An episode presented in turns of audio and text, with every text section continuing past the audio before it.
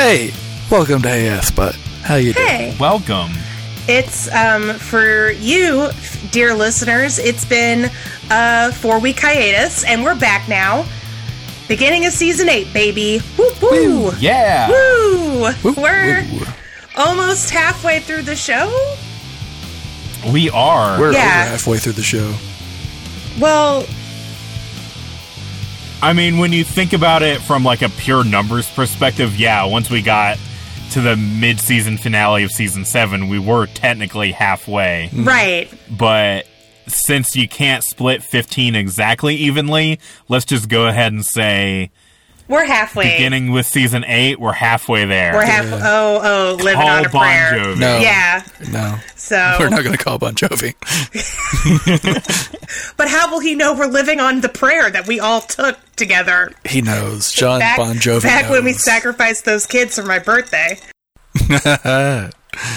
Uh, But yeah, we're we're here, and um, this this week we decided to talk. We decided to take the open source psychometrics project statistical which character personality quiz. For those of you who don't know, this quiz basically takes characters from a bunch of different um, sources of media and you take the quiz and it tells you how alike you are to all those characters. Because you know how there's like 10 million different buzzfeed quizzes that are like which character are you from the try guys? or whatever the fuck? You know that's this so basically they they this quiz was like no no no. This is the last quiz you'll ever need. This is going to tell you all the characters are like and we went ahead and took it and, and we got our answers. Um what are y'all's impressions of like your list? Like is there anything that stands out to you from this list of characters before we go into like specifics? There are a few things, and every time I looked at, like, basically, every, al- almost every time, not every time, but a lot of the time, I would look at a character and go, oh, god damn it. Yeah. okay. I had a very similar like experience with my list, Travis, because my list was basically like, "Hey, bitch, get into therapy." Yeah. my my list was basically like, "Why are, why are you such a cunt?" Like that was my list. Um, what'd you get then? Big samesies. Mm-hmm. Big samesies. Uh, like, I got some really cool people, Mm-hmm. and then I also got some people where it's like, hey man, you know all those things you like where you're not supposed to like that person? Yeah, you're that person, you shithead. Did any of us get BoJack Horseman? I did. Oh, Oh, no! I, didn't, I didn't look at Bojack. Oh my god, I'm gonna look at BoJack right now. Yeah. It's actually pretty cool because it has this thing that you can do to like narrow down. That's what we did to get our supernatural an- answers. Yeah, I I got like the worst answer. Uh, I got go to Fight Club, and I want you to tell me who you got. Oh no, no. Oh, no. Yeah, because you know who the fuck I got. Okay, BoJack doesn't even show up on my list, which I'm taking as a good sign that I'm not like any of those characters. Does it not? I thought it did. Not on mine. It might on yours. Okay. Oh my god, who do I have from Hannibal? Ah, Freddie Lounds. What the fuck? But my, like, so half of my list was, oh, god damn it, and then Yeah. the other half was like, Oh, that- really? Yeah. Uh, her? Okay. Yeah. Okay, Fight Club. I got um a Marla Singer from Fight Club. I can see that. I got Yeah. I got Brad Pitt, Tyler Durden. Of course you Oh, did. cool. Yeah. Ben, go to Of therapy. did, Ben. Yeah. ben, we're concerned. I also got House from House. So yeah, maybe I should. I got uh, Patrick Jane from The Mentalist, which I'm watching right now, and I was just like, oh, man, come on, guys. yeah. Have y'all seen Mindhunter?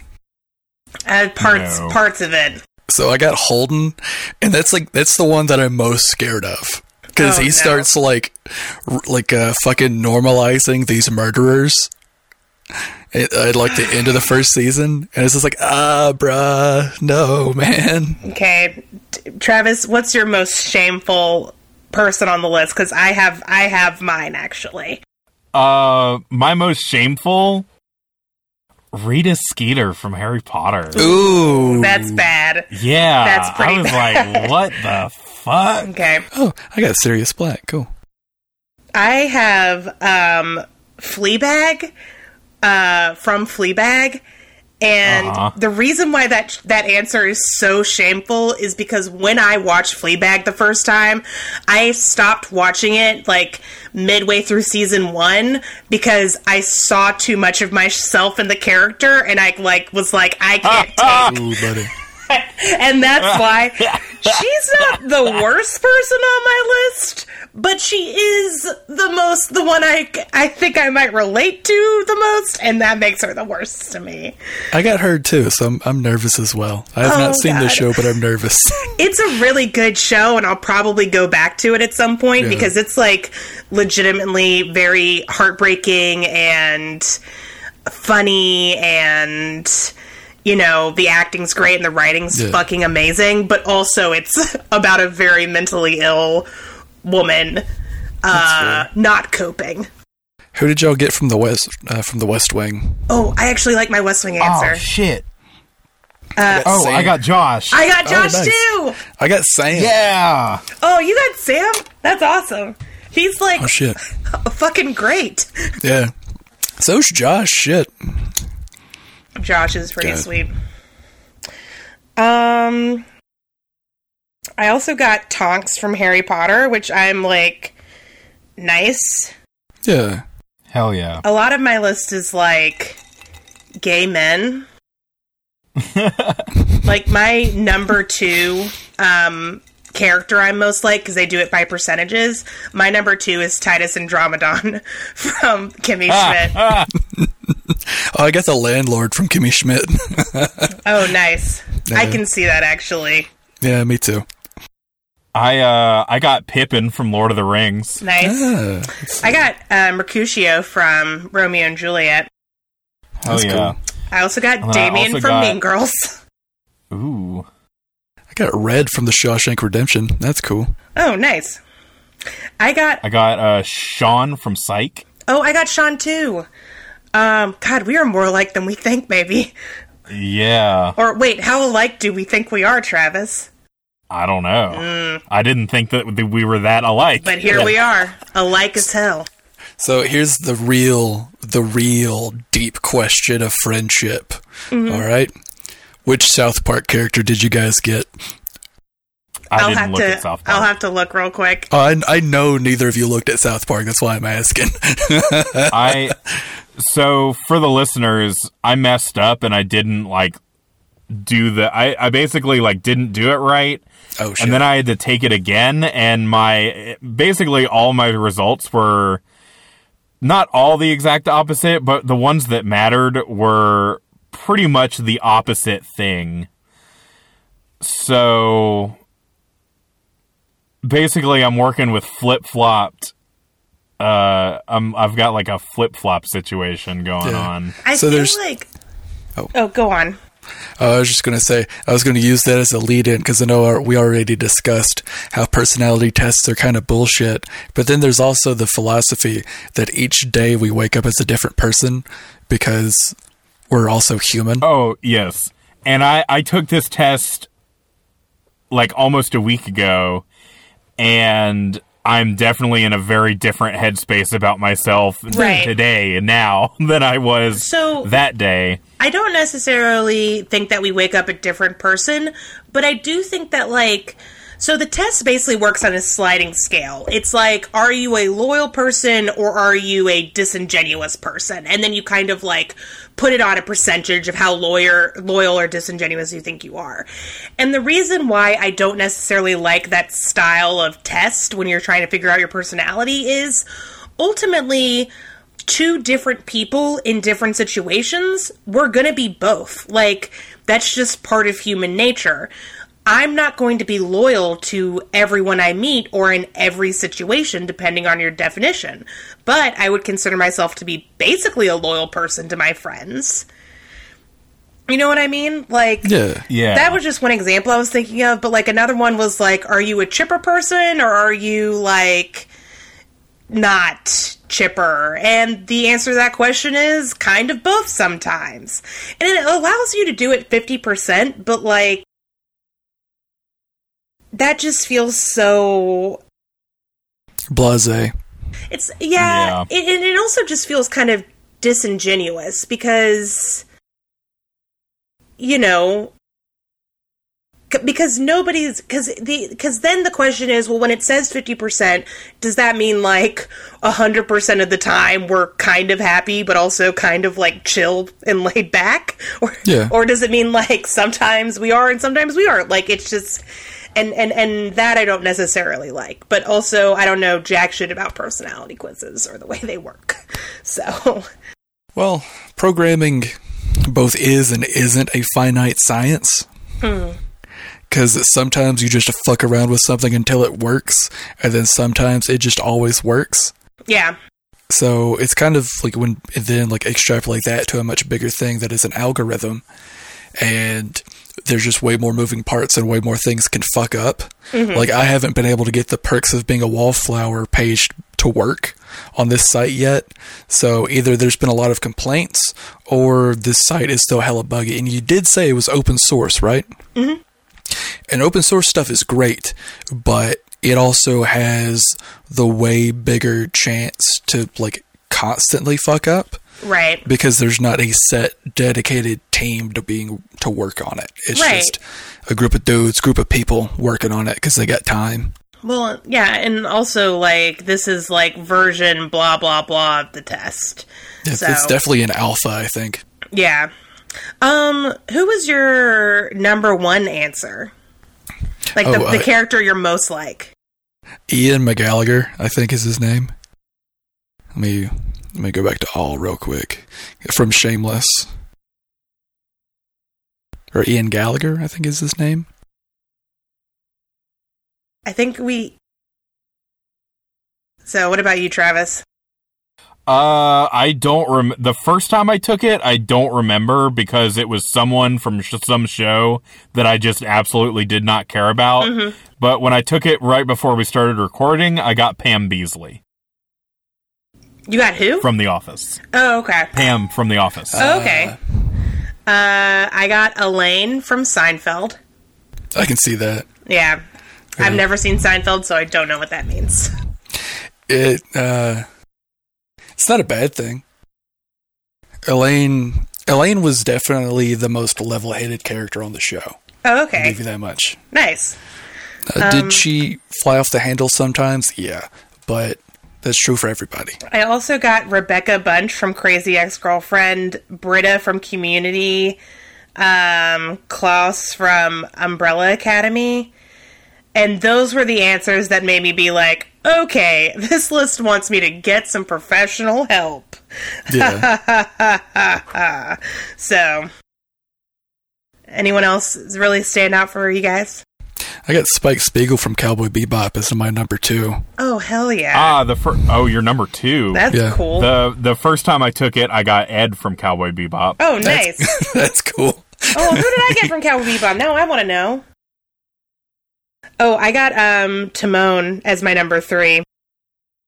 Hell yeah. Ooh, I had Sirius Black as number six as mine. Damn. Nice. Oh, Wow. um, I also uh, finally answered the question: Which one of the Sex and the City people am I? I am such a Samantha, guys. Fuck. Who, who are y'all Sex and the City people?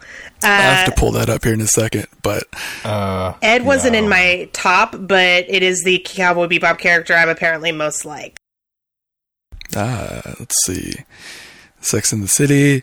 I'm a Carrie. Nice. God damn. uh, this. There's so much scrolling. Yeah. It's just like there's. I th- I feel like there should be such a thing as too much information. As in, there's so much information, and I'm gonna age myself by 10 years scrolling through all of it trying to find something. It's in we alphabetical order.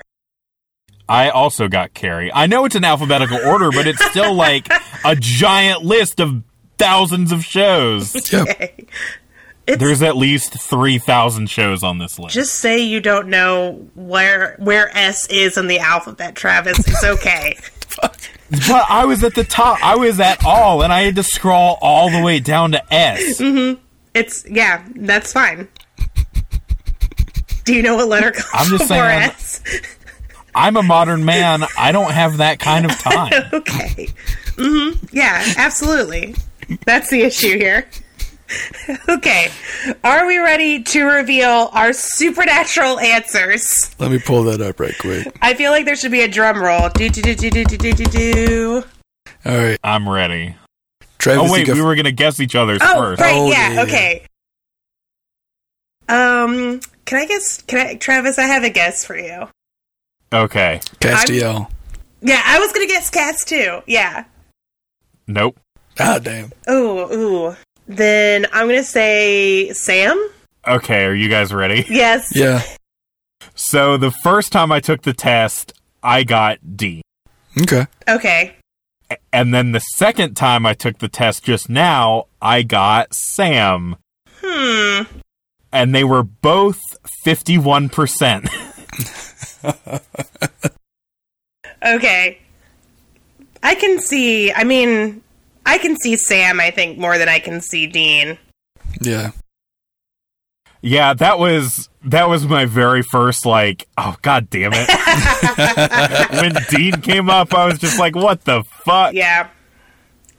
All right, Ben. I think you got Dean. Ben, I also think you got Dean. Yeah. At seventy six percent, you're both goddamn right. Jesus Christ. All right. Let me find another less surprising fact. Yeah. fucking right. Ari, I think you got Sam. Yeah. Ari, I think you got Cass. Okay. I got Dean as well. At six. What the at fuck? Sixty-nine percent. Sixty nine percent. Uh, can I get a nice? Oh I my did. god. I got Nice in Dean, and I'm not gonna lie. I was like, no, why? I was like, no. so, Yeah. I, you every y'all know I'm a true Sam girl at heart, though, right? Like, come on, guys. Oh yeah. I think I believe the, the maybe Goth. that's why you're such a Sam girl because you're actually a Dean. Oh hmm. yeah, that's that's a possibility. Maybe um I see like well, I was going to be like maybe one of the reasons why I don't like Dean is cuz I see his bad qualities in myself. But I don't know if I get quite on Dean's level. That's fair. Sorry, Dean fans.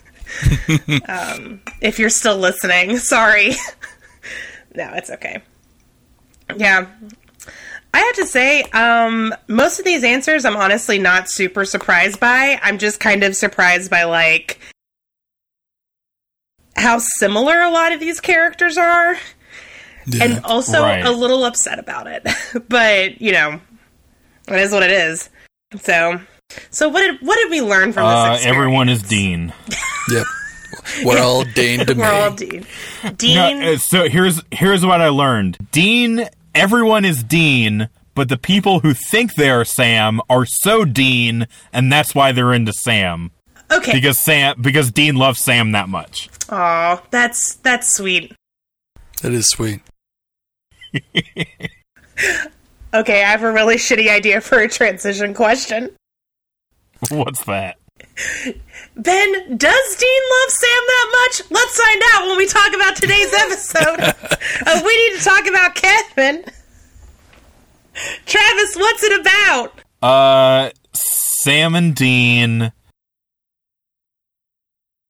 They are going. Oh wait, no. Dean was in purgatory. So Dean is in purgatory, and he finds out how to make his own demon blood phone out of monster blood, and he's able to contact Sam, and Sam is like, dude, Kevin is a party animal. You got to get back here. You know, it's like you watched the episode before Yeah, we talked about it. That's it's exactly right. That's right yeah. on the money. Boom, headshot, baby. Headshot. Yeah. I have nothing but good things to say about this episode, so let's get into it. Oh boy.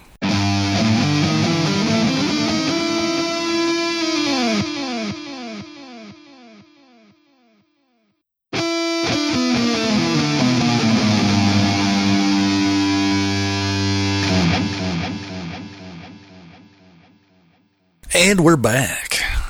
Y- y- yay! Start of season eight. Oh God. Yeah. so, um, Ari, what- earlier, but like in the little in between, you asked me how was season three, and you were talking about the Magnus archives I was because.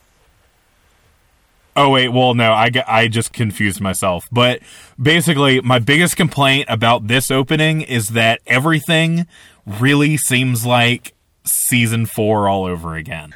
Uh, yeah, there are definitely some similarities there. I can, yeah. I mean, this episode begins with Dean, quote unquote, being brought back to life. Um, it deals with him his like PTSD. We see that Sam's kind of been doing his own thing. Sam and Dean get into a fight about this.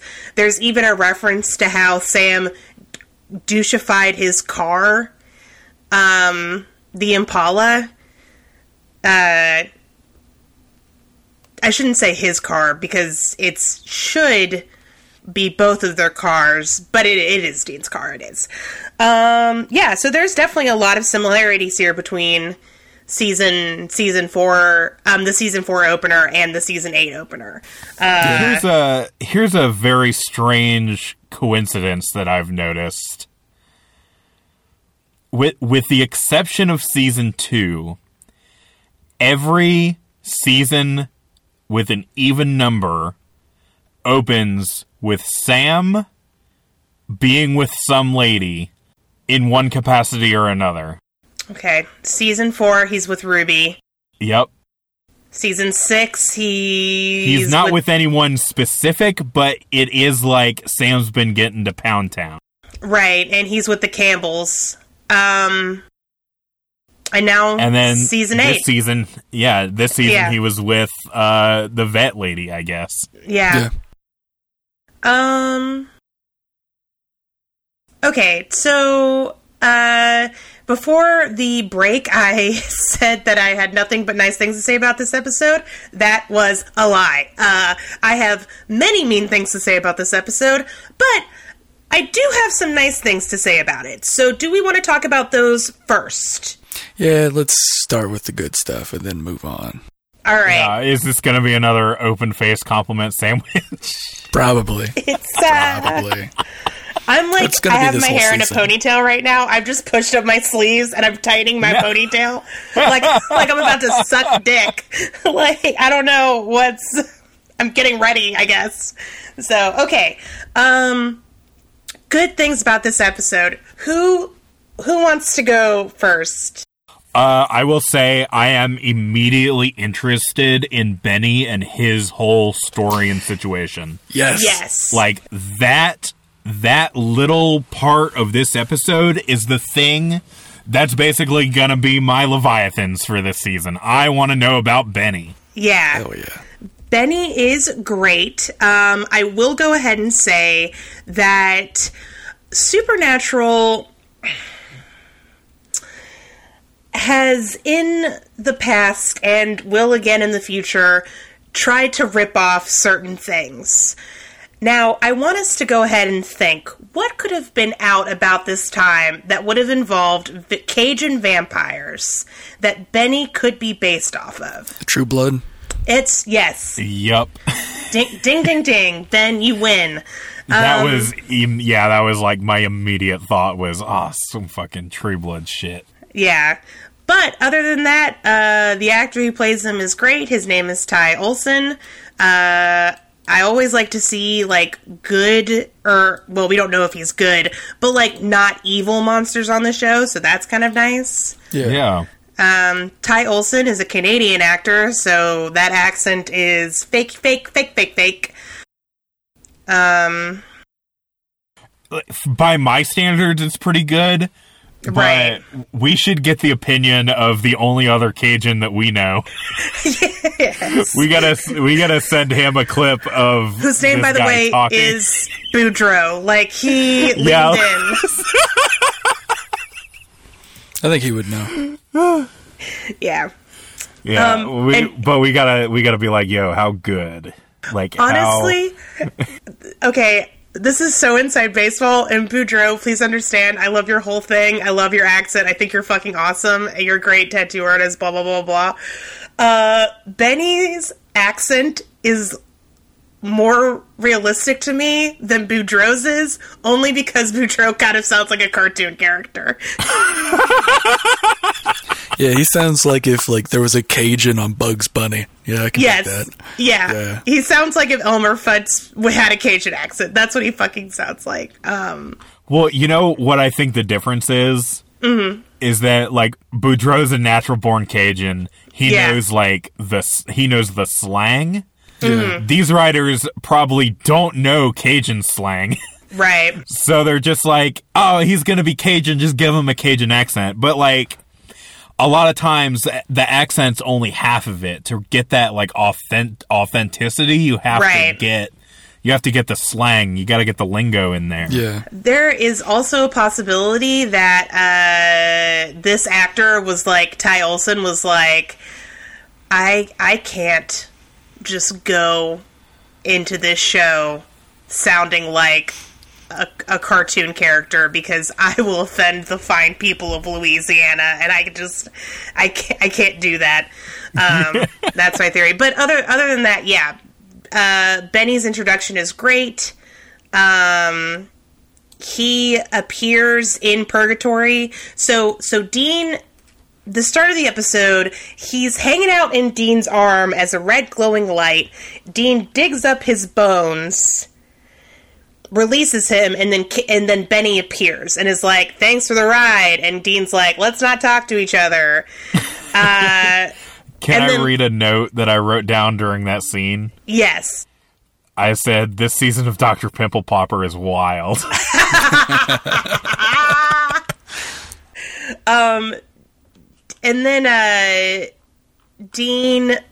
Um, later, we find out that Benny actually saved Dean in purgatory. That he's a vampire, and well, we found that out in his introduction. But uh, he's a vampire, and he told Dean that there is a portal out of purgatory, but only humans can go through it. I'll help you find it if you'll, you know, um, take me along as your little like vampire cyst and help me become alive again. Yeah. Yeah. He, he basically like it's kind of a sneaky thing because Benny tells Dean that hu- like basically God put in this back door for humans if they ever got stuck in purgatory.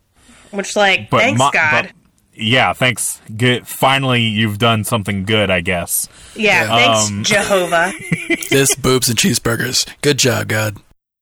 But Also, um, just some crazy amount of planning on God's part. He's just like, okay, just in case.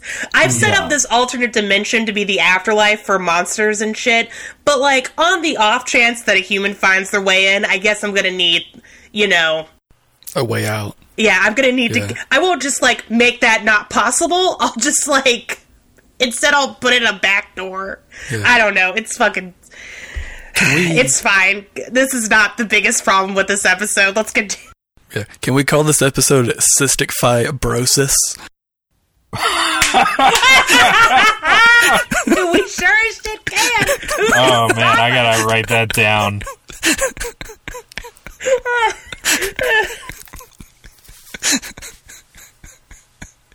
I'm really glad y'all like that one. That was good. That Thank was you. good. That's my favorite pun you've ever done. Oh hell.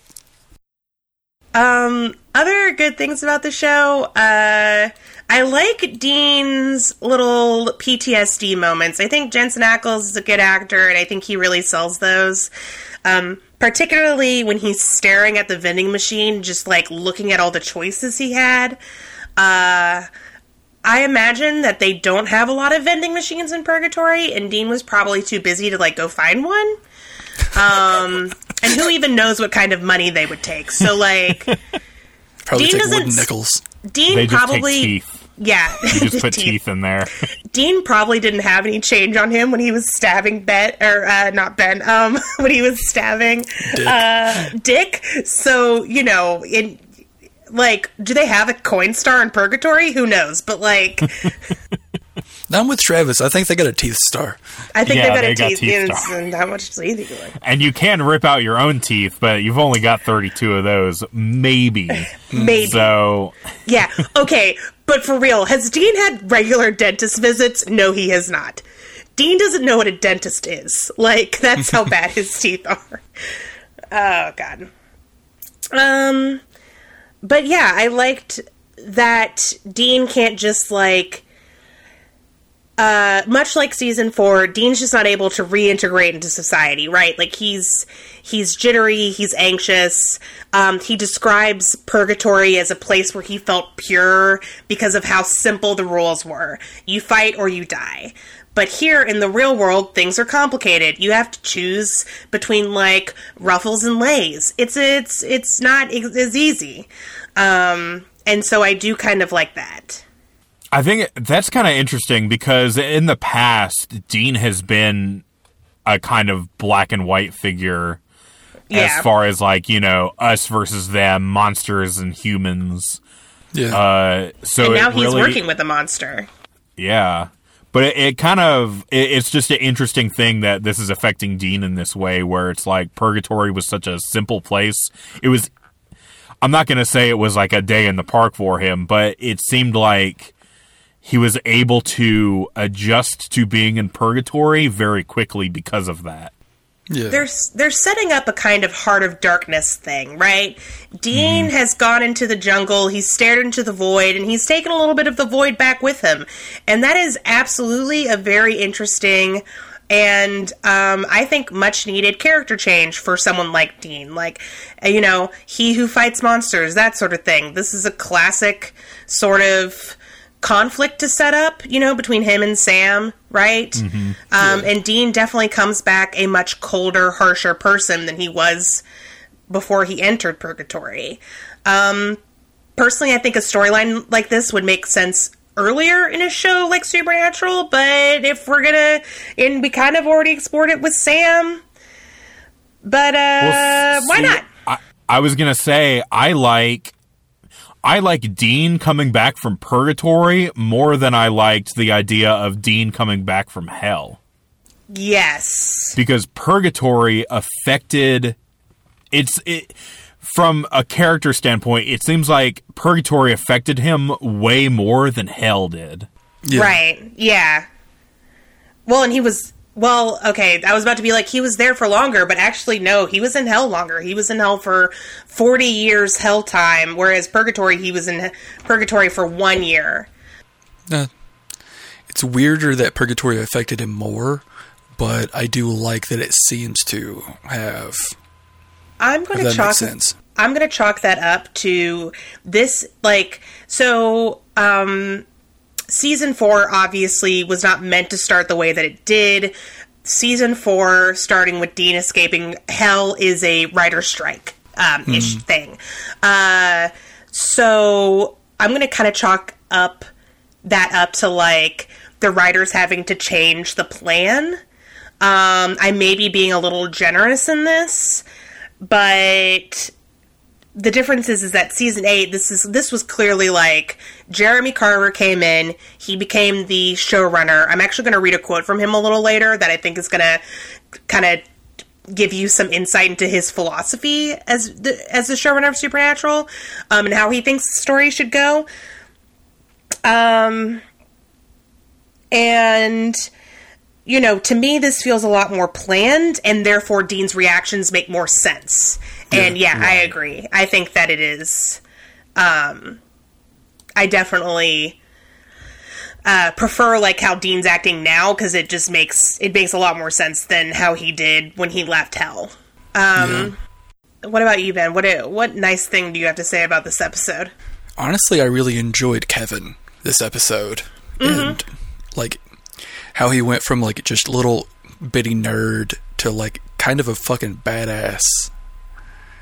Uh, I wasn't crazy about how quick they got rid of his lady friend, but also or or what she did to her fucking roommate. To be honest with you, but possessed by demons, I, it's hard not to have a little head action. You know what I'm saying? Um, But yeah.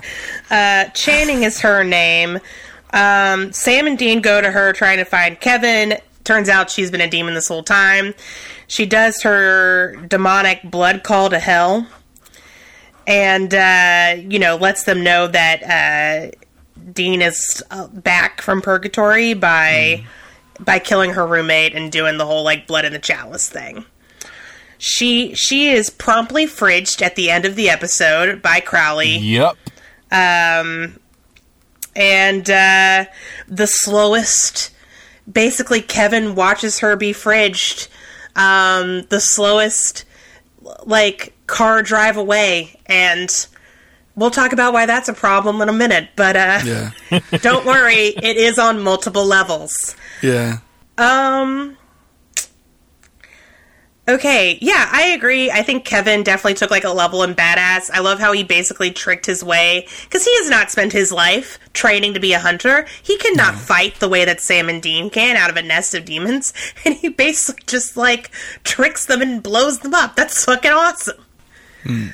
Um, yeah, ten out of ten for Kevin for sure. Oh, hell yeah. And like the whole sequence, I didn't like the lead up to the voicemails. Like, that was a little painful to watch because it was basically Dean just digging at Sam mm-hmm. and like giving him shit for doing his own thing, which that's a whole kettle of fish, I'll be honest. But just the incredibly fast down the fucking drain Kevin's mental health did. Sure, it was over like the period of like six months, but it mm-hmm. was only like five voicemail messages Yeah, where it went from, hey man, I need your help to eat me. Yeah. uh, I'm going to go ahead and say this. Now that Bobby and Gabriel are gone, Kevin is the new. Uh, Kevin should be allowed to say fuck. Yeah, exactly. Kevin Kevin deserves one fuck. Yeah. I think, personally. Hell yeah. Um, all Damn right. UCW. Anything else? Anything? Oh, I actually I have one more. Okay. So this is a bit of a cheat because it's a half on the good, half on the bad list. So this this episode, uh, I can feel it ticking a season opener like checklist. Right, set up the big bad, bad, uh, bad. Words were hard there for a second. Um, Happens. set up the big bad for the season. Set up the main conflict for the season. Set up a personal conflict for the season. You know, like just going down a rung, right? Um, and in that way, it was effective. Also, I they are clearly setting up Crowley to be the big bad of season eight, and in theory, I'm kind of here for it because Crowley is a character that's been on the show for a while. Um, he is deliciously and delightfully, gleefully evil, so that will be a lot of fun, right? Um, it'll be nice to kind of see him step out into the limelight more as a major villain, as opposed to kind of being like sidelined, exploring his own, uh, you know, machinations behind a curtain sort of thing. Um, but I also have an issue with him being the main big bad of season eight. What's that? Demons aren't effective as villains anymore. Yeah, we've we've kind of like leveled up past them being believably evil or believably main bads, you know? Yep. Compare the threat of Yellow Eyes to Crowley. It does. Not it's not same. even. No. Not, the at all. Also, I have an issue with the fact that the main conflict seems to be set up not between Sam and Dean and Crowley, but between Kevin and Crowley. Now, if this show were about Kevin, it would be fine. But Sam and Dean continue to feel incidental to their own show. And, uh. I That just I don't know how this is gonna work. I don't know how that's gonna work. like um, they started to feel this way in season six when the much more interesting plotline was happening off screen, and it just seems to have. They took a break from it in season seven, and it just seems to be right back for season eight, and I just don't like. Don't care for it. Yeah. not a fan. Um, I'm going to go ahead and read a Jeremy Carver quote I found, and this is his opinion on season seven, right? The one thing that struck me while watching season 7 was I felt like the show got a little bit buried under its mythology. It became a little hard to tell exactly what was going on at times. The longtime fans all deserve intricate plot, but it felt a little burdensome. Burdensome. Resetting our mythology was one idea I tried to bring into the show. So Jeremy Carver comes on, he's running it now. Um, and then he went on to say on season 8 and beyond, when I was saying we were dropping the mythology a little bit more sparingly this season, that was notwithstanding the fact that I think we really are building some foundation for a storyline that can carry us on for at least a few more years. There's a note card in my office with the end of season 10 right there, where I think this myth- mythology can take us. I don't know if it's going to be season 10, but that's the one that keeps uh, me getting up in the morning. Um. So that's interesting on a couple of different levels because I don't disagree. I do think that it can be kind of hard to bring new fans into the show if the mythology is too dense, um, if the meta is just, if there's just too much meta. Um, however, then what becomes interesting to me is that this season it seems like it's going to focus on the Word of God tablets and Crowley as the big bad. Those are all holdovers from previous seasons. Yeah. Yeah, these even seasons always tend to feel like a grab bag of stuff they forgot to use previously. Yeah. Um, I like. I don't know. I sort of agree with that.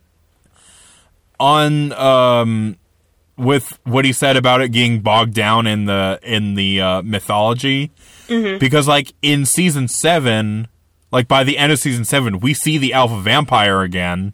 Mm-hmm. Right.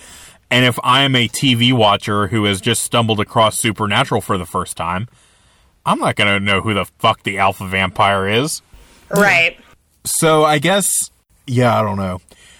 In some way, and this kind of did happen with Sera Gamble too, where it's like when a new showrunner comes on, it is kind of their. They can basically start changing the meta of the show to be something that they want. Yeah. So it'll be interesting to see what what uh, Carver does with it. Okay. Uh, is that the good list out of the way? Are we done with that now? Yeah, we're done with that. Great. Yeah. Uh, I hate literally everything else about this episode. Uh, Yeah. trash. All of it is trash. This is.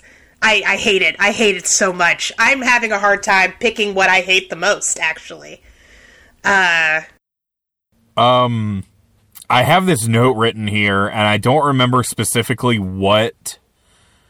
Um, I don't remember what specific scene this is tied to, but maybe you can help me figure it out with context clues. Here is here is what I wrote down. It feels like Dean is just reading verbatim someone's Tumblr post out loud. that could be any scene, but I think is it not is it not the scene where he is like, "Sam, why did you quit hunting?" Is it that scene maybe? Yes. Oh, yeah. Okay. It was. It was that Yeah. scene. Yep. Hey, if you started watching the show because you were brought in by the idea of two brothers traveling the country fighting monsters and then stuck around because the relationship for, between the two brothers was so strong and so interesting that you were like I have to see where this goes. Why the fuck would you be watching this show right now? Yeah. Sam and Dean pretty much fucking hate each other. Like or if not hate I, I just I can't their relationship is so toxic, which it's always been kind of toxic, but it's never felt like, I don't know, I've never felt like I needed to call 911. You know what I mean? Yeah. Like I've never I've never felt like I needed to sit them down and be like, "Hey man, this is an abusive relationship and you need to go to like a home, like a help house or something." Yeah. Like, get out of here. Get out of here. Um when Dean started yelling at Sam because Sam hadn't been hunting in a year, I was just like, I was so mad. I can't. I. Mm, it's like. Mm, mm, okay. So, Dean gets back from purgatory and immediately attacks Sam to try to, like, make sure that he's human. And then asks Sam to do it to him, and Sam refuses because he's lived through eight, you know, seven seasons of Supernatural, and he just knows that Dean's come back to life. Yeah. um, yeah. So uh he trusts that Dean's human. This is setting up like, oh, there's a major difference between the brothers now because Sam's been out of hunting and Dean, you know, has only been in hunting mode. And then when Dean finds out that Sam hasn't been looking for him, he acts like Sam killed John and Bobby in one with one bullet Yeah. Um, his reaction is and this is what's confusing to me because he says right we always talked about how if one of us died the other one would move on with their lives except we always ignored that dean i don't know if you remember but 2 years ago Sam actually, well, three in the show's ca- supernatural time is the timeline's difficult for my brain, but whatever. Some years ago, Sam went to hell inside of a super cage where he was brutally tortured forever for like like a whole year. So like 120 years hell time. Basically, Sam was Mick Foley, and the devil was the Undertaker. It- yes, that's a Like, on reference I definitely understand, and I agree. repeat Ben. for eons. Yeah, But Yeah. uh, that's a joke for like the three wrestling fans uh, that listen to our podcast. Welcome, wrestling fans. I hope you stay for more wrestling jokes. I hope you enjoy that. Um, Dean didn't look for Sam because they had previously talked about that not happening. He like didn't search for him. He didn't try to bring him back to life. Uh, so there's that. Yeah, why bring that up if you're gonna try to like like i don't know whose side i'm supposed to be like which whose side does the show want me to be on here I mean, I wanted to be on Sam's side.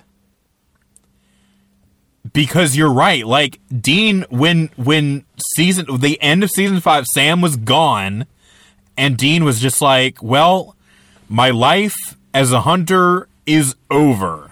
yep And that was it. Yep And that's basically what Sam did and then all Sam does is get yelled at for it. yep yeah. I'm not. You know what? I'm on nobody's side this episode. T- tell us about it like I want to agree with both of them, but they're both kind of deep in the wrong because Sam's right in that he should have moved on and lived his goddamn life. Dean's also right because he's hurt. Like he knew he was alive. Sam didn't know he was alive. But on the other end of the spectrum, you got to look and see how Sam had ignored Kevin because they did accept that they were both his responsibility or to be responsible for him mm-hmm. and like I don't know, man. Like you got somebody that you went to bat for, and they went to bat for you, and fought like a giant like worm man mm-hmm. that was trying to take over the world and turn people into food. I, I think you would at least answer one of those phone calls. Uh, I'm gonna go ahead and say I in the in the you should have looked for me in purgatory, Sam fight. I think that Sam is in the right here. Dean Yeah. did the exact same thing, and he knew where Sam was. Yeah. Yeah. Sam didn't know that Dean was in purgatory. Sam thought Dean died. Yep. Like just just was yeeted off the mortal coil dead. Like thought he was in heaven, thought Cass was dead, still thinks Cass is dead, although eh, who knows, Yeah. right? Yeah. Very unresolved on Cass. Yeah. Yeah. Um so like and and and Sam and then Dean is like, "Well, you should well, well, you what? You read the newspaper and saw all this weird stuff happening and decided to do nothing about it. It was your responsibility." And Sam correctly is like, "Fuck off, Dean. Like, you mean did I want to continue in this job that has and lifestyle that has literally murdered everyone I love?" Yeah. and have known it will kill me for years? Like d- is that is that what you what is the good thing here? Like and i go back i've mentioned this before but i go back to this argument. We live in a world so uh, us three right here smart we are smart we are capable people we could go right now and devote our lives to like becoming doctors or civil service or you know human rights attorneys or something that actually like saves lives right in a in a tangible like like way do you see what i'm saying Yeah. are we morally obligated to do it? Because if we are, we are failing in that obligation. I say no. I don't think anyone is obligated to like like I think if you see something, you should absolutely do something um to to help. But then Yeah. at the same time, the world doesn't need 100% doctors Right. True. like we can't we can't all go be like so, sometimes the life you are here to save is your own and i think that's Yeah. okay Yeah. yeah That is perfectly fine. Uh, if it does not spark joy, you need to remove it from your life. right and you know what we have decided that the best way to save our own lives is to start a supernatural podcast uh, a decision we may regret as the season goes on Well, I feel like if we agreed with each other constantly, we would have stopped, what, nine seasons ago? But I feel like god i fucking Because wish would- we were in season 9 are you fucking kidding me I was being facetious, but no, Yeah. like what what I think what I enjoy doing about this podcast is that it's very different takes, yes and I enjoy hearing takes different than my own because I know I'm not right eighty percent of the time. I just I like comparing my thoughts to someone else's, and I feel like that's the point of listening to a podcast as well. And listeners, if you feel same or different than me, let me know. Let Yeah. us know in the comments below. Well, and I actually am going to go ahead and say, Ben, I go back on forth. I mean, I actually do agree that I go back and forth on it. Do I think Sam should have looked for Kevin? Yes. Do I think that Kevin, because he threw his lot in with the Winchesters, decided to help him, you know, despite being a 18 year old, um, despite the fact that it upended his entire life, do I think that on some level Sam had some responsibility as the one left to go try to save Kevin? Yeah, I actually I agree with you there. Um, I just don't think he on any level is responsible to be is I don't think he should be obligated to be a hunter 100% of the time. Oh no, yeah. And I don't think that he is wrong because he didn't look for Dean because he Yeah. thought Dean was dead. Hmm. And they had, an, I guess, an entire conversation about how they weren't going to try to look for each other if they thought the other one was dead because it hmm. only led to heartache. Yeah. And Dean has decided to, I don't know, like act like a passive aggressive parent when you like agree with them on something, but they wanted you to disagree, hmm. and just be real shitty about it. You very easily could make a post on uh, Raised by Narcissist on Reddit, and it could either be from the point of view of Sam or Dane, and you would agree, like you. If you didn't know if it was from either of them, you would agree with the with the poster. Is what I'm getting at.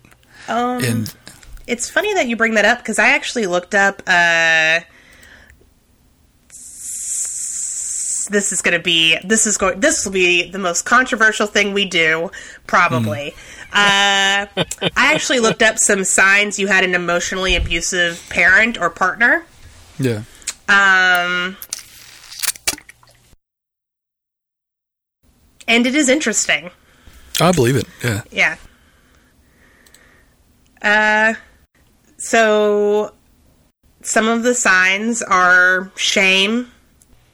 Oh, I thought you were going to say like Capricorn, Sagittarius. Okay. okay. I had that one locked and loaded. Sorry. Yeah. No, I I see where you had to do that. That's understandable. some signs that you may have an uh, some signs of emotional abuse. Um, control. If the potential abuser in a relationship is exhibits controlling behavior, this is a huge red flag. Examples of this include making demands or orders and expecting them to be fulfilled, making all decisions, even canceling another's plans without asking, continually monitoring another person's whereabouts, insisting on regular calls, texts, and pictures, um, exerting financial control, spying, having a rule in place about a person's passwords, um, using the other person's fears, yelling at them, treating them as if they were a child, um, withholding affection. Uh, shame is another side. This can come in the form of like lectures, uh, outbursts, lies, walkouts, trivializing um, the issue, uh, blame, jealousy, playing the victim, egging the person on, humiliation, blatant name calling, joking or sa- sarcasm, but like used in a way to like be derogatory to the other person, harmful nicknames, uh, public displays of fights, being patronizing, insulting their appearance, um, unpredictability, drastic mood swings, emotional outbursts, starting arguments for seemingly no reason, self contradiction, such as making a statement that contradicts the one they just said, gaslighting, acting two faced, like being charming in public but changing their mind, isolation, um, telling another person they cannot spend time with friends or family. Uh, so the reason why I looked this up is because I think you could apply some of these to the relationship that um, Sam and Dean have. Yeah. Um, and it's just really incredibly shitty that this is where it's this is where it is. Yeah. Um, yeah, It didn't have to be like this. correct. I mean that in both that they shouldn't have acted like this to each other, and also the writing could have been different. Oh, and to be clear, um, I see uh, Dean as the emotionally abusive one in this situation. Yeah. Oh God. Yeah. Yeah. Like the scene where he's just playing the voicemails, like, oh God, that was. That was gratuitous and unnecessary. He re- And- he replays the "Eat Me" voicemail. Yeah. Like he No, the- replays it. Oh no, the Eat Me one doesn't get replayed. That was a new voicemail. Oh, okay. Still, that's it's Still. uh yeah. it's rough. It is rough. What should have happened is we see Dean listen to those voicemails alone in his room. And then he listens to all of them and then he plays like a middle one to Sam and then starts maybe the fight. And even then that would have been a bit fucking much. you know? I mean, he could have just listened to them alone in his room and been like, "Hey, here's the one that has the clue to where Kevin is. Listen Yeah. to this one." Um, he uh, belittles Sam's like ex- experience the year they're gone. I, Yeah. I really I was really uncomfortable with the scene where Dean's like, "So why'd you leave? Was it for a woman?" You know, who was she? Oh, so Yeah. you put you put your peanut butter in her Reese's and then you just decided to stop hunting and stop like he basically was like, "Oh, so you fucked her in the ass and that was good enough for you to stop caring about people?" Really, Sam? Really? Like that's basically what he was and saying. that sucks even more because Dean did the Yeah, he did that. thing. like he Oh did it. Ah! um. so yeah, uh, not a big fan of Dean right now. Um, not a big fan of where they've decided to take this. Could Yeah. are we are we too far removed from the opening of season six or the the finale of season five for Dean to be venting about his own experience reflected in Sam? Like is Dean like Dean is at least somewhat upset with himself that he quit hunting when Sam was sent to hell. And are we seeing some of that reflect are we seeing that some of some of that come out of Dean because Sam took the same path? You know, that is actually an interesting question and Yeah. if if the show explores it, and of course I won't say whether they do or not, then that would be interesting for the show to explore, I think. Yeah. Um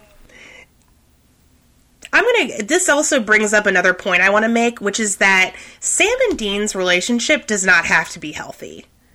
no. Um, it's never truly been healthy. It's just not possible with the way they grew up.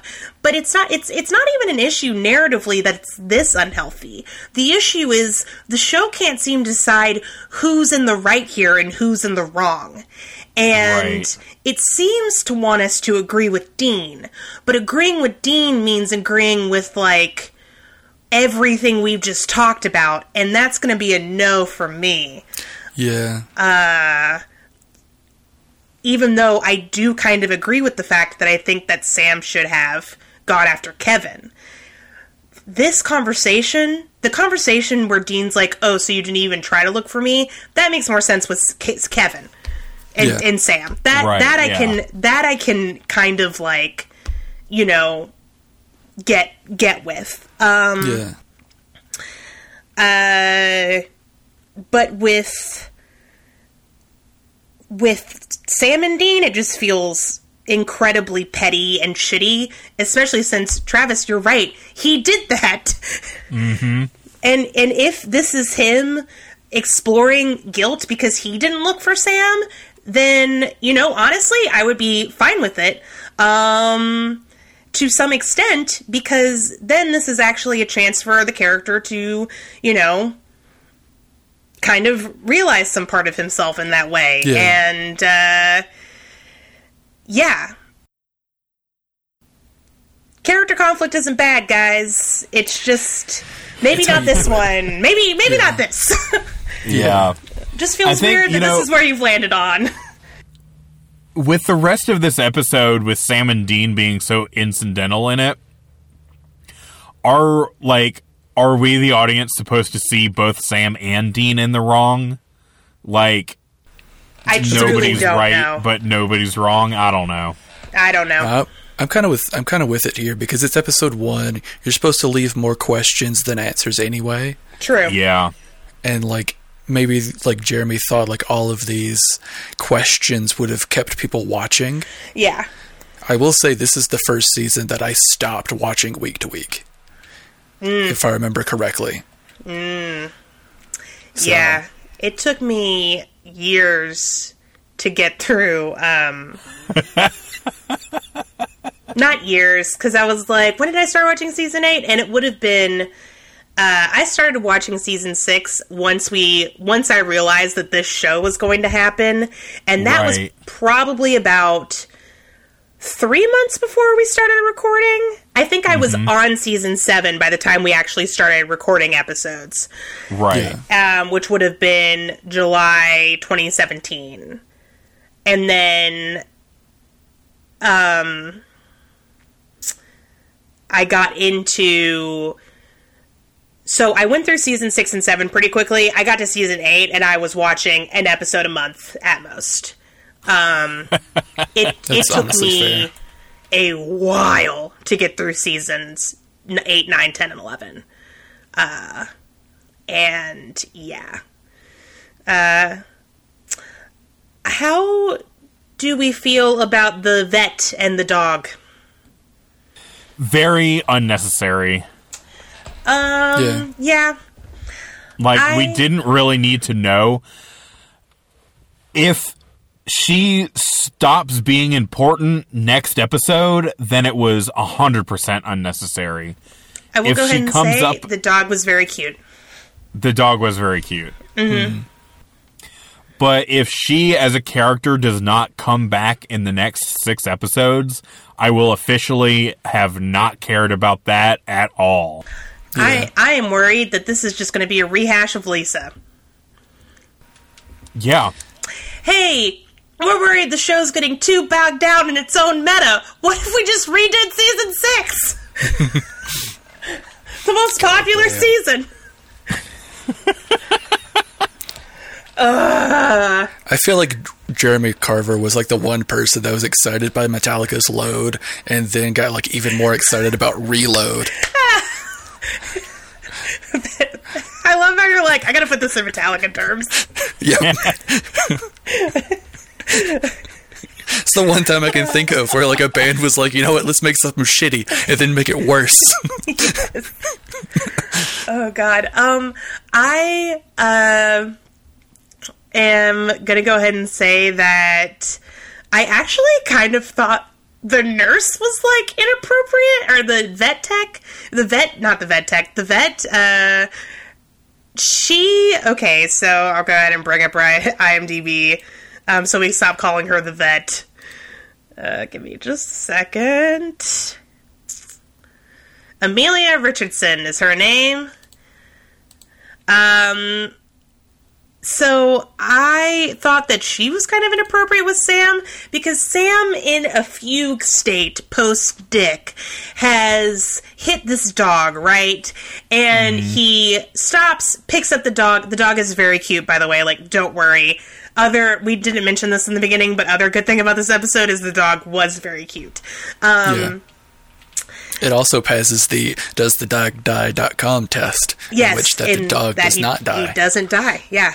Yeah. Um, very cute dog. Ten out of ten on the dog. Um, Sam picks up the dog, rushes to the hospital, and is like, "It was an accident. I didn't mean to. I hit this dog. It came, you know, came out of nowhere." And the vet is basically like, "Hey, little bitch boy." Hey, pussy. Oh. Calm the fuck. He nerd. slaps him. Hey, nerd. Hey, I'm gonna stuff you in the locker in a minute if you don't calm the fuck down and agree to take care of this dog. Yeah, I know nothing about you or your living situation or your lifestyle. I have no idea. You could be allergic to dogs. Maybe you are. I don't Yeah. fucking know. I, a stranger, am still gonna tell you that the dog is your responsibility now yeah. because it ran in front of your fucking car. Um, what the fuck? if this happened to me and a vet told me this, I would be like, is there someone I could call about? Like, do you have a boss? Because the way you're talking to me right now is completely inappropriate and actually makes me Yeah. feel kind of bad. like, If if that happened to me, I would just leave the dog on the floor and go Yeah. home. yeah, I would just be like, all right, bye, I guess. Yeah, good luck. Hey, I brought the dog to you because you're equipped to take care of the dog. If I felt responsibility for the dog, I would take care of it. But I'm not a vet, so I'm not gonna fucking do that. Yeah, Sam didn't even have a fucking home. Yeah. And this, Yeah. this vet is like, I don't know if your lifestyle de- determines your death style. Take care of this fucking dog, dickhead. Sam I thought feel like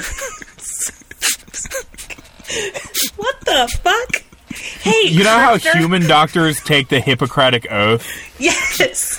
This doctor took the hypocritical oath. Oh my god! But I can mean, you like, the- imagine you like find a kid outside of like a fire, like you find a baby that's been abandoned in the trash, and you take it to the hospital, and then the doctor's like, "Hey, this is your child now. Take Fucked up with that baby." responsibility for it." Shit. Uh, fuck. no, I'm not gonna fucking do that. I'm homeless. Doesn't matter. It's your kid. Bye bye. Like, jeez, Louise, Christ on a cracker. This is clearly what their writers were trying to do here was juxtapose the dog to Kevin. Um. Sam Sam just can't take responsibility for everything, for anything after his entire family is killed Yeah. in the same fight. Yeah, fuck. I just um Yeah, I just I don't know. I don't know. Yeah. Um also, I thought you were supposed to take orphans to like the fire department or something if you found a baby, or is that just in movies? well this was a baby in the trash, so it needed to go to the hospital Uh. for in this hypothetical, this is a trash baby. okay, trash baby definitely goes to You the don't want to hospital. you don't want to just take a trash baby off the street and hand it off to the fire department. That baby needs to get checked out. I don't know. I feel like check the for- fire department, with all their hoses and whatnot, could wash you know the Hose the baby down. it's Exactly. clean. Oh All right, he's good. We need to put a watch like trigger that. warning on this episode for the emotional abuse talk and also for the posing the baby down talk. yeah. Maybe not that Also- second one, but the first one for sure. Give a trigger warning for all the times I mentioned Metallica. Yes. We're kidding. Sorry. Trigger warnings are serious. We agree that Yeah. they're necessary. We really are going to put one on for this episode. These are fun jokes for fun. yeah, exactly. anything y'all have that you're just like, this is fucking trash? Or anything else? It doesn't have to be trash. It can be Midland or fine or. I thought the whole Okay. final sequence with like Crowley was Mm-hmm. cool up until that slow mo fridge sequence. You know? Yeah. The I liked seeing Kevin basically like 1 year later Hunter Kevin Mm-hmm. Yeah. pu- punish punished Venom Kevin. Yep. yep. Catch you Uh, waiting, huh? yeah, that was pretty cool. Um and seeing his like all the booby traps and stuff that he's able to set up. Yeah. Um, Kevin is definitely, in my opinion, the best part of this episode, uh, which again is kind of a problem because it's quickly become the. It. Or rather, right now, I want it to be the Kevin and Crowley show and not the Sam and Dean show, which Yeah. it is. Which it's So- Right. but Kevin as a character is great. I mean, I liked him when he was introduced, and now I just like I like his I like the level and badass he took. Like that's fucking awesome. Yeah. Um, yeah. The fridging scene. I'm gonna go ahead and say this. So this is Channing is the one who gets fridged. That's uh, Kevin's high school girlfriend. Um, I think it's a problem for two reasons. Uh, three reasons actually. We're gonna go ahead and do three reasons. And one, fridging scenes are tired and old. Yes, it's a great way to, uh, you know, inspire our main characters to get involved in whatever, right? Like it got Sam involved in the main plot back in season one, episode one, when he'd gotten out of the game with Jess. Uh, I don't think this works as a fridging scene, though. I don't. Right.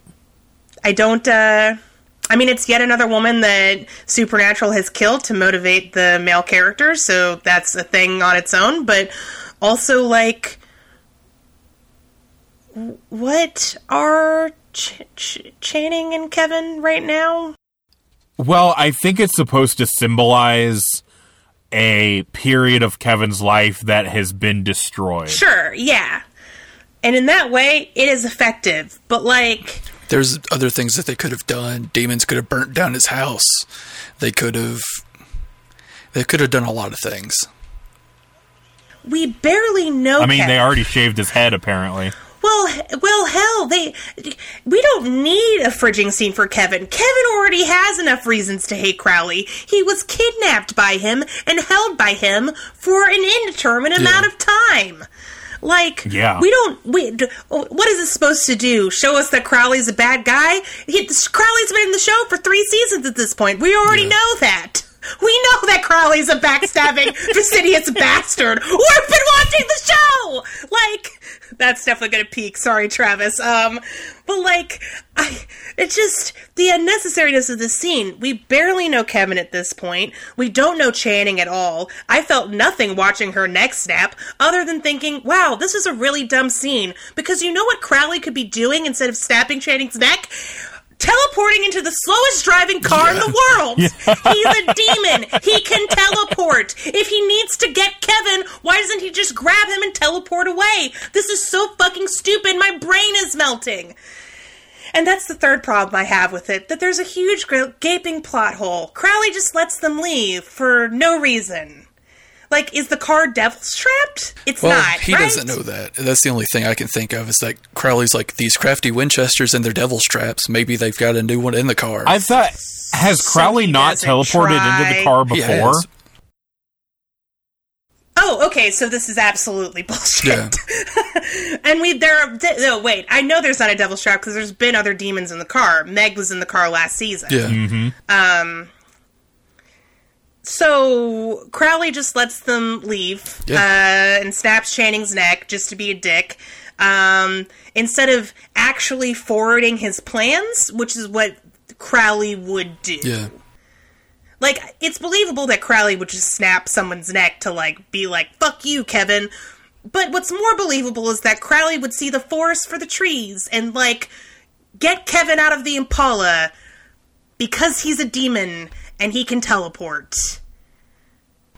Who, buddy? I, Yeah. I really can't. I I, can't wait to talk about another scene that happens kind of soon. Yeah. Yeah, correct. Yeah. Um I just uh I mean at least Leviathan had to like air travel, right? Like Leviathan couldn't fly. Yeah. Like I was just it was uh, Rough. Yeah, that that was rough. That was rough. Uh I guess we should also talk about the fact that um Kevin figured all this out because he's translating the demon tablet, which has let him know that there is a way to close the gates of hell forever Forever. and send all the demons back to hell. So, once again, God has put in this loophole for some reason. Um, feels kind of weird, but I okay, Yeah. that's fine. I guess that's fine. Well, you know, God has to. He had to have a way to like retcon himself out of like writing holes. Right, yeah. God was like, I gotta fill these plot holes somehow. Yeah. I was like, we're on season eight now. It's confusing. I don't know. Maybe they can close the gates of hell from a demon tablet. Dean lampshades this. He's like, how many words of God are there? That's a good question, Dean. How many? How many words are in the Bible? Uh, definitely more than two. Yeah. So I'm gonna go with that as my. Well, the real question is how many red words are in the Bible? Because those are the only ones that are like direct uh, quotations of Jesus. Oh yeah. Allegedly, allegedly. Yeah. I say, I don't know. if I'm gonna put that on there. uh, yeah. I'm just being a dick. No, I The mean, Bible has same. oh, this is the King James authorized Bible has seven thousand eight se- uh, seven hundred seven hundred eighty three thousand one hundred thirty seven words. Oh, well, there you go. Somebody send that to Dean. He needs to know. um, yeah. What else? What else about this episode? Just set our hearts aflutter with rage. I'm surprised we haven't talked about the Sasha Grey thing. You know that just didn't. Uh, You know, I- Yeah, I, I joked much. with this Well, with that Travis. was- yeah. that I had watched this Yeah. episode three times, and it took the third time to catch that. Well, because it was basically the um, it was supposed to be Dean reestablishing himself in the world, and it was like, "Hey, I'm Dean Winchester. Let me list a bunch of things that would probably never happen." And then Sam is like, "Guess what? All those things did happen." Yep. You know, as much as I complain about the plot points this episode, I will go ahead and say this: the dialogue was really Yeah. good. I would, I would Um, give you that. Uh, the dialogue was great this episode. It was snappy. It felt very season like three Supernatural to me, which is only a compliment. Um, and there were a lot of really good moments. Like uh, Kevin asked, "What happened to you guys?" Dean says, "Cliff notes. I went to purgatory. Sam hit a dog." Um, then uh, I also liked the line, although I disagree with it. Uh, hey, the rules are simple, Sam. You don't take a joint from a guy named Don, and there's no dogs in the car. All right. Uh, yeah. All right. So I Googled that. I spent 30 minutes trying to find what the fuck that was from. Guess Yep. what? It's from nothing. Literally nothing. Yeah. Hey guys, um, I don't know why you can't take a joint from a guy named Don. N- No one does either. The writers don't either. It was like some weird inside joke that everyone forgot. Okay. Huh. I do like the line though. It's snappy. It's It was- fun. I now no longer want to take joints from Don. Oh no, all I found was like hundreds of threads of people asking where that line came from. And which was kind of hilarious. And then they found uh, an interview, I think with uh, Jensen or one of the writers, and they asked, like, they were asked point blank about it, and they did not know where the hell it came from. They were just like, it sounded funny, and we just rolled with it. Um, and then the reason why I uh, disagree with the line is um, Sam thought you were dead, Dean. Hmm. Uh, it's his car now. He's allowed to have dogs in it if he wants. Yeah. Yeah. Like those those are the rules. Them's the breaks. Guys, if I die or, you know, get sent to purgatory and y'all don't know about it, you can totally take my Switch and do whatever. Like, you can download games that I would never download on there because y'all think I'm dead. And you can have that Switch. I'm gifting it to you. Despite the fact that each of us have our own Switch. Yeah. Because we're rich. Hell yeah. that got away from me. Anyways, the point is, is that uh, really tired of Sam of people treating Sam like he's not allowed to do anything to the Impala out of memory of Dean because it's not his car. It is his car. Dean wants him to think of it as a home. He needs to stop treating it like it's not his car. I mean, it's got four walls and a roof. Yeah. It, it's it's kind of got running water in a way with coolant.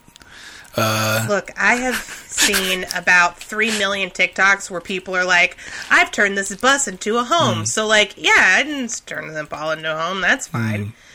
Just, you know, maybe if you want somebody to consider their home to be a car, you don't punch them when they borrow it without your express permission. Oh damn! Uh, on supernaturalwiki.com in the minutia section this is the sixth time we have seen the winchesters hug oh shit! Really? in eight seasons Holy hell! Six times. Holy shit. for a continuing tally see hugs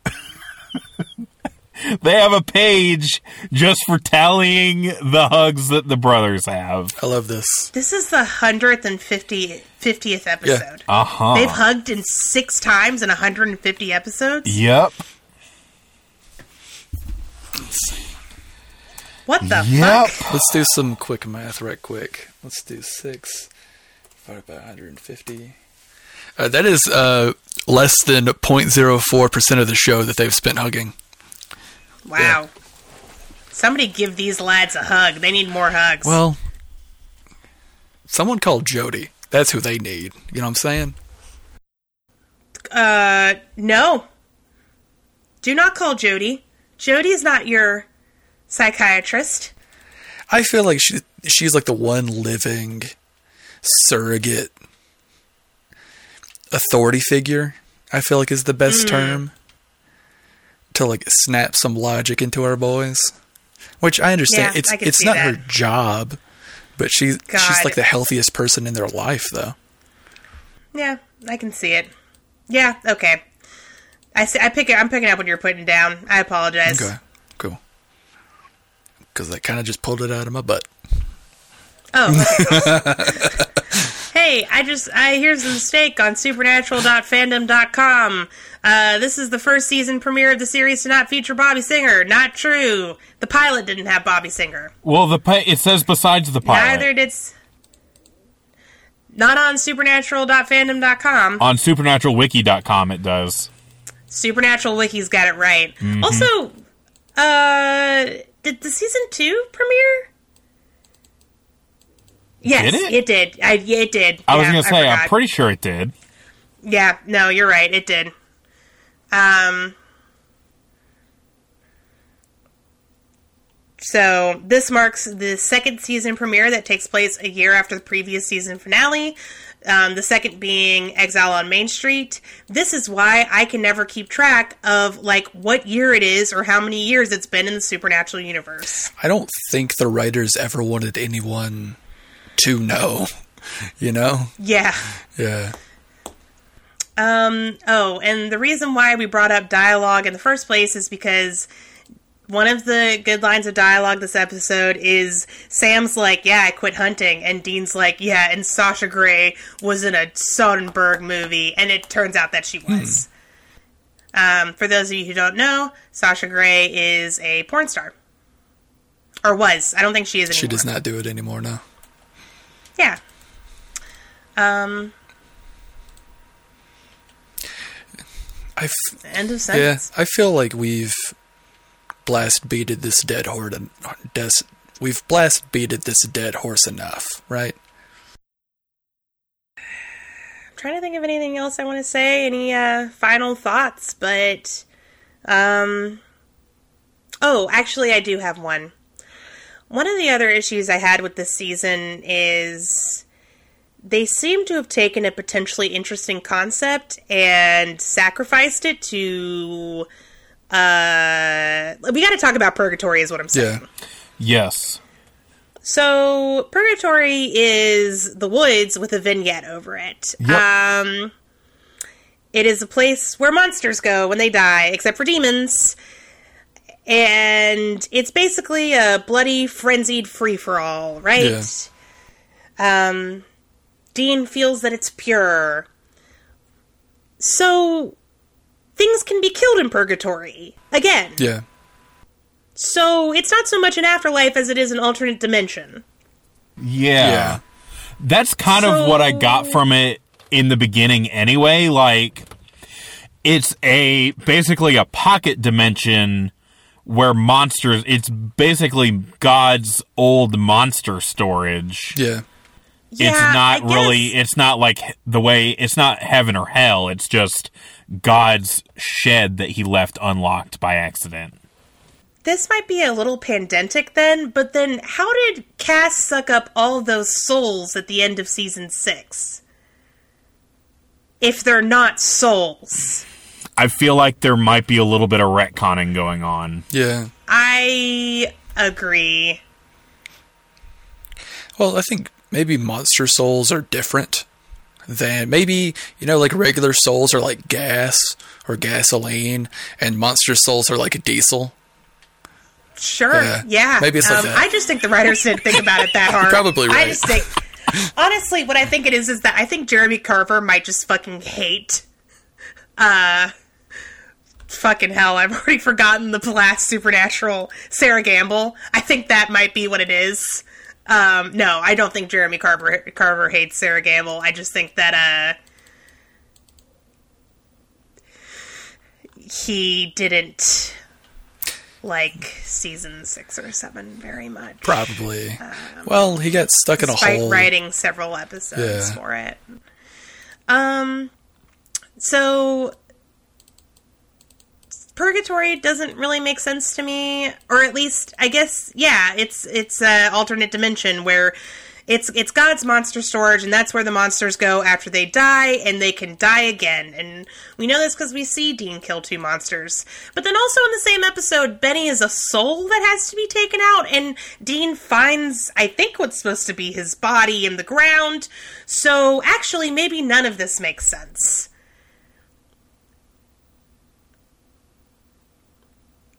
Anyways, I don't want to focus on that too long. What I want to bring up is this idea why not leave Dean in purgatory instead of bringing him back at the beginning of season 8? That's what I was thinking. As soon as I saw Dean come back to Earth, I was like, why? Why can't we just have Dean be in purgatory and have some cool moments with Dean in purgatory? I, uh, yes. Cur- yeah. It feels like such an obvious question that, like, I just died. Yeah. Uh, uh, I, f- I feel like Also, Jeremy Carver left after season five to be on Being Human, or to produce oh, Being no, no, Human. no, no. There, there are two Jeremy Carvers. I did the same thing. There's Jeremy Carver, the actor, and Jeremy Carver, the writer. Right. Oh, oh, oh. Jeremy Carver, Sorry. the writer, Oh! left okay, Supernatural to produce US Being Human, and then came back uh, for season eight. Oh my god. He does hate season six and seven. No, I'm just kidding. That's a joke again.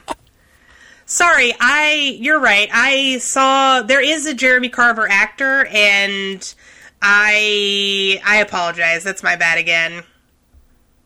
Kobler, get your shit together. Okay. So, yeah. Um I feel like what would have been a like so in the beginning I brought up how they're kind of setting Dean up to have this like Heart of Darkness thing and wouldn't it have been kind of cool if we'd actually like seen that oh hell yeah, fuck descent? yeah. Yeah. I feel like the writers are always too scared to really follow through. Commit? Yeah, they follow through with cool Yeah. ideas. Yeah. Yeah. Ben, I feel like you've talked about this before how basically Supernatural is the most middle of the road thing ever, and none of the writers ever want to take a risk on anything. Yep. Always got to stick to that status quo. Yeah. And I know that the writers don't like Sam anymore, but you can't tell me there was nothing they could have thought of him to do without Dean. Hmm. Other than uh, hit a dog and end up in a relationship with a kind of mean vet. Man, how great would that juxtaposition uh, position have been? Like Sam is living in a sitcom with like Mm-hmm. like with like a goofy sitcom like wife, and then Yeah. Dean is living a fucking horror movie. If they had done that for a couple of episodes, That would have been that would have been hilarious. Fucking right. Actually. Yeah. That would have been fucking hilarious. I would have hated it because I would have been like, what the f- guys, you have to pretend to like Sam's character like a mm. little bit. oh no, that's what I'm saying. They give like Sam a little bit of love by like actually experiencing normal life while Dean is Yeah. fighting for his. You know what actually I kind of would have liked to see in this alternative universe where Dean's in purgatory, so we follow him in purgatory for a couple episodes and then we have Sam doing his own thing. Actually, I kind of would have liked to see a storyline where Sam gets his powers back. Yeah. Or like follows magic through, but in a way that's not like shitty and dangerous. Yeah. Yeah. I mean, if we're gonna go ahead and rehash former uh, uh, seasons, then why not, you know, rehash the Powers storyline because that dr- thread got kind of dropped Yeah. after season four. Yeah. No, I could dig that. Yeah. So maybe have Sam actually go after Kevin. Or Sam isn't the one that, or Dean isn't the one that goes to purgatory. Like somehow Yeah. Sam is the one who gets got, and then like we don't even like deal with fucking Dean yelling at Sam. It's just fucking. I don't know. You see where I'm getting? It's like the opposite Well, of what we get. the brothers have to take turns going somewhere at the end of a season. Yeah. Like it's Dean going to hell, and then it's Sam going to hell, and then it's Dean going Right. to purgatory. So I'm sure at the end of this season, Sam will be off somewhere else. To be in Tucson. Um, yeah. I just, uh, once again, there's a very interesting storyline, and it's right fucking there, and the writers are staring at it, but for some reason they decided to go with this. And you know what? That's fine. Um, we've talked before about how some things can't be done because of budget constraints, but considering the fact that, you know, uh, Purgatory just seems to be the Canadian woods, Yeah. uh, again, with a filter, it really does seem like they could have, you know, done that. yeah. We've spent a lot of time shitting on the writers and also uh, the plot for this season, and I'm gonna go ahead and give our usual disclaimer. I don't believe that there's a writer on Supernatural who is not talented. Yeah. They're all extremely hardworking and have done a lot of really good stuff in this show. Um, there are good parts of this episode, and there are definitely interesting ideas Yeah. and concepts that I'm sure will be explored more. It's just that there's stuff I don't like, and we're allowed to we're allowed to criticize Yeah. it. You know, We're allowed to have opinions, and we're allowed to voice them. We have a platform to platform those opinions. You know. and if you disagree with our opinions, feel free to make your own supernatural podcast. So we'll probably listen to it at some point, and we may ask you to be on our show. Actually, depending. so, you know, d- do that. Hell yeah. and ooh, ooh, and then you can have the pleasure of saying no. Yeah. you don't like the way we talked about. We need to talk about Kevin. dun dun dun. It's the ultimate revenge. The ultimate. Yeah. Hell yeah. Um, any other final thoughts? That questions, concerns, hopes, dreams, ideals, wishes. Travis, what do you think is going to happen next? Oh God. Uh, in a, fucking. in a non-jokey way. Yeah, like for realsies. oh no. You can't. You can't just do this to me. Just did. But why not? What do I think is gonna happen for reals? yeah. Um, I think the. I mean, like, I feel like what anything that gets introduced in the first episode of something, there's always something that only carries itself till the mid-season finale, and then something that carries itself through the whole season. And I feel like the Kevin situation is only going to carry itself halfway through. And I'm hoping that the Benny situation is what gets carried through the whole season. But I'm probably wrong about that. We'll just have to see what happens next time on Supernatural. Yep. All right. Travis, the next episode is called, and I am not kidding, What's Up, Tiger Mommy? Oh, God. What's it about? I can't even fake enthusiasm. Oh my god. I read the description for this episode like d- during the credits of the of the like as the credits were playing I read the little Netflix blur- blurb about what this episode is about. Yeah. And I just want to say why? Why name it that? Why fucking do that? I hate it. I hate that. I hate everything about that. I hate the name of this episode. I hate that blurb because it gave me the insight into why it is named this. I hate I, I hate it. I hate it all. That's what happens. All right. You know what? you, you know what? Yeah. Oh my god. Well, on that high note, we've been a show about this episode. Thank you guys so much for li- but seriously, thank you so much for listening.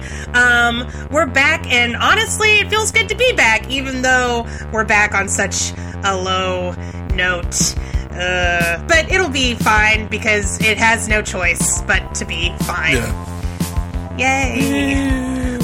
Also, you guys seem to like it when we should talk supernatural, so we're just gonna keep doing that, I guess. Yep, yep. Um, If you are listening to this and want to hear more from us, please check out our website, hapcast.com, where you can get access to all of our social media uh, on Twitter and Instagram at Hapcast, on Facebook at Hey Ass Butt and Supernatural Podcast. You can also get access to our Patreon, where for $3 a month, you can listen to another, the other show we do, LSA, where we watch things that supernatural actors have been in that are in fact not supernatural.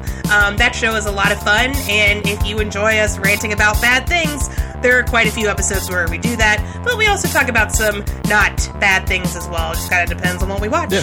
Uh, thank you guys so much for listening. Until next time, have fun. And don't die. Bye.